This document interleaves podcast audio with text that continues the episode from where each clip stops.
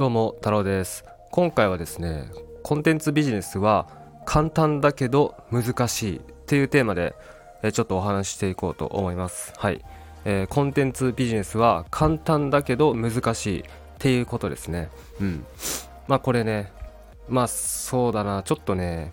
うんまあ抽象的な話になってしまうかもしれないんですけどはい。まあ、コンテンツビジネスっていうのはインターネットを使って例えば YouTube えー、例えばインスタグラム、えーまあ、YouTube と SNS を使って情報発信をしてそして、えー、自分で集客をするということですね。自分で集客をしてそして自分の商品。で商品っていうのは無形商品ですね。例えばオンライン講座だったり、まあ、動画だったり、えー、コンサルだったり、まあ、コーチングだったり、まあ、カウンセリングだったり占いだったり、えー、こういった無形商品っていうのを販売していくビジネスのことをコンテンツビジネスって言います。はい。まあ、つまりコンテンツを売っていくっていうことですね。うん、インターネットを使ってコンテンツを売っていくっていうビジネスがコンテンツビジネスコンテンツ販売なんですけどはい。まあこれね、えーまあ、僕もですねコンテンツビジネスを、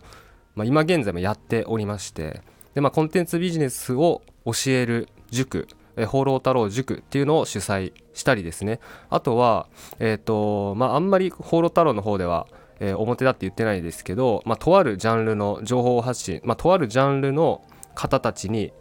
対してコンサルティングとかやったりしてます。はい。まあ、ちょっとそれは気になる方はね、ぜひあのメルマガ登録していただいて、えー、質問していただきたいんですけど、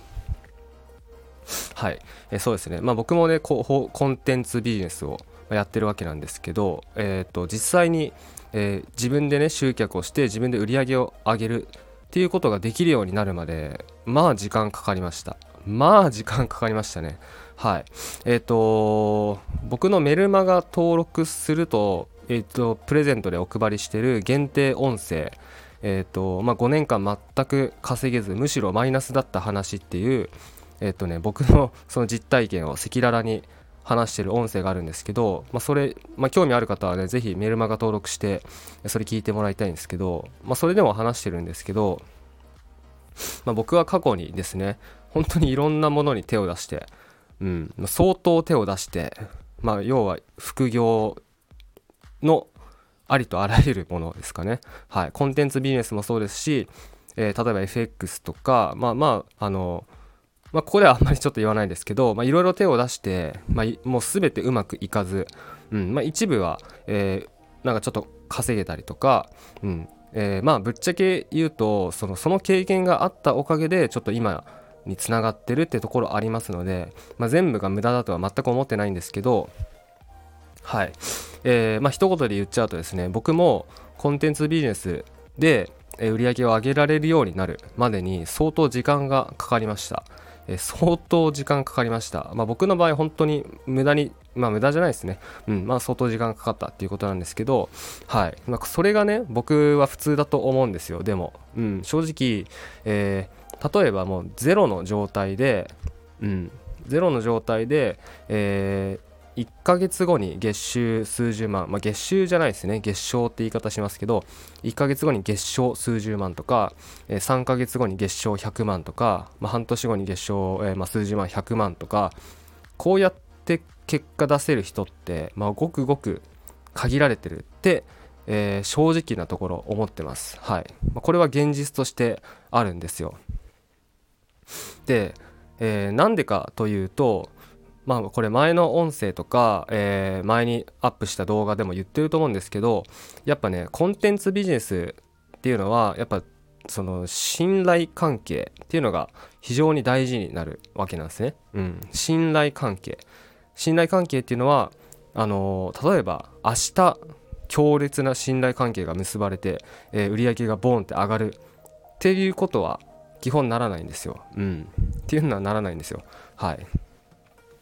えーと、徐々に徐々にゆっくりゆっくり信頼、えー、信用っていうのが積み上がっていってその結果として売り上げが上がるようになるってことなんですねじゃあその徐々に信用を積み重ねていくっていうことも、えーと、最初からうまくできるかっていうと、まあ、最初からうまくできるわけがないっていうお話なんですね、うん、例えば YouTube に動画を投稿していくと、うん、YouTube に動画を投稿していって、えーなんすかね。言ってしまえばじゃあ動画30本アップしたら売り上げ、えー、50万上がります。こんなわけではないんですね。もちろん人によっては動画をまあ数十本、まあ、30本とかだけアップしてそれで売り上げ上げる方もいるし中には動画100本アップしたけど全然うまくいかない。ね全然うまくいかない。だけど続けたら、えー、月にね数十万100万稼げるようになりましたっていう方もいるんですよ。はい。えっ、とどういうことかっていうとやっぱねこう動画をねただアップするだけではねもちろんダメでやりながら、えっとフィードバあの動画をアップするとその動画のデータとか見れたりあとは LINE に実際に登録してくれる人が現れたりメルマガ登録してくれる人が現れたりでそういうことをやっていってで実際にそのメルマガとか LINE の読者さんとえー、お話をするとか、うん、無料相談をやって、えー、Zoom でねお話をする。セールスとかせずにお話をする悩みを聞く。ってことをやるとかアンケートを取るとか、えー、個別で LINE でやり取りをするとかこういうことを得てねこういうことをこういう経験をすることによってあこういうコンテンツを出せばいいのかとかあこういう動画出せばいいのかとか、まあ、こういう商品こういうサービスが必要とされてるんだとか、うん、そういうのですね、まあ、実体験として分かってくるわけなんですよ。うん、あの机上の空論だけなんですよね。あのただただあこれやれば売れます。こういうやり方だけだと。こういうやり方でやれば売れます。とかこういう商品サービスやれば売れます。とかただそういう情報だけ知ってるだけだとそれはあの机上の空論でしかなくて、えー、何も生きた情報ではないと思ってるんですよ。なのでちゃんと経験をするってことが必要なんですね。はい。まあそれもそのはずであの経験しないとその本当にそれでいいのかって分かるわけないんですよ。例えばやり方だけ知ったとこでねやり方だけ知ったとこでできるわけないじゃないですか。やり方を知ったら実際にやってみる経験するってことをやっていくやっていってうまくいくと思うんですね。なのでそれはビジネスも全く一緒で実際に経験する実際にお客さんお客さんじゃないですね。実際にそのメルマガとか LINE の読者さんと話をする、えー、実際に例えば、えー、セールスしてみるとか実際に動画を出してみるとか、うん、実際に LINE 配信してみるとか実際にメルマガ配信してみるとかなんならもうチャンネルを作ってみるとかもうそこからの人もいますよね。動画作ってみるとか、うん。まあ、情報発信をやってみるっていう、まあ、こういうことをやっていかないと、うん、それはできるようにならない、まあ、つまり、えー、稼げるようにならないっていう話なんですね。はい、で、えー、最初に言ったようにコンテンツビジネスは簡単だけど難しいっていうことにちょっとつながるんですけどでえっ、ー、とまあこれね僕のクライアントさんとかだと分かってくれる方いると思うんですけど実際じゃあ、えー、全部のカリキュラム、まあ、僕がやってる放浪太郎塾とか、えー、と僕がやってる、まあ、とあるジャンルの方に対して対してコンサルとかやってるんですけど、まあ、その方たちっていうのはもちろん最初みんなできないやったことないっていう方なんですね。だけどじゃあ実際に、えーと、カリキュラムをこなして、えー、作業を全部やってってなったらもうもう自分でできるようになるんですよ。うん、もうそのなんなら人によっては今度は教える側になる人もいますので、うん、はい。人によっては、えーと、例えば数ヶ月前まではもうな初心者で何も知らないって方だったんですけど実際にやってみる経験をするってことをや得てっていうことを得て売り上げを上げるっていう経験を得て今度はじゃあその経験を生かして、えサポートする側に回る教える側に回るっていう方も実際にいますので、うん、ってなったらやっぱねこの僕が言ったそのコンテンツビジネスは簡単だけど難しいっていう言葉はねちょっと理解してもらえるんじゃないかなって思うんですよね。うん。そう。まあ何でもそうだと思うんですよ。例えば自転車に乗るっていうのもえっ、ー、と、まあ、この例えがいいかどうか分かんないですけど自転車もえっ、ー、とまあね子供の頃に、えー、全くやったことなかったらできるわけないみたいな。いや僕そんなこと思った記憶ないんですけど正直。はい。すいません。え、でもそでも分かりますかね？ニュアンス的に。うん。なんか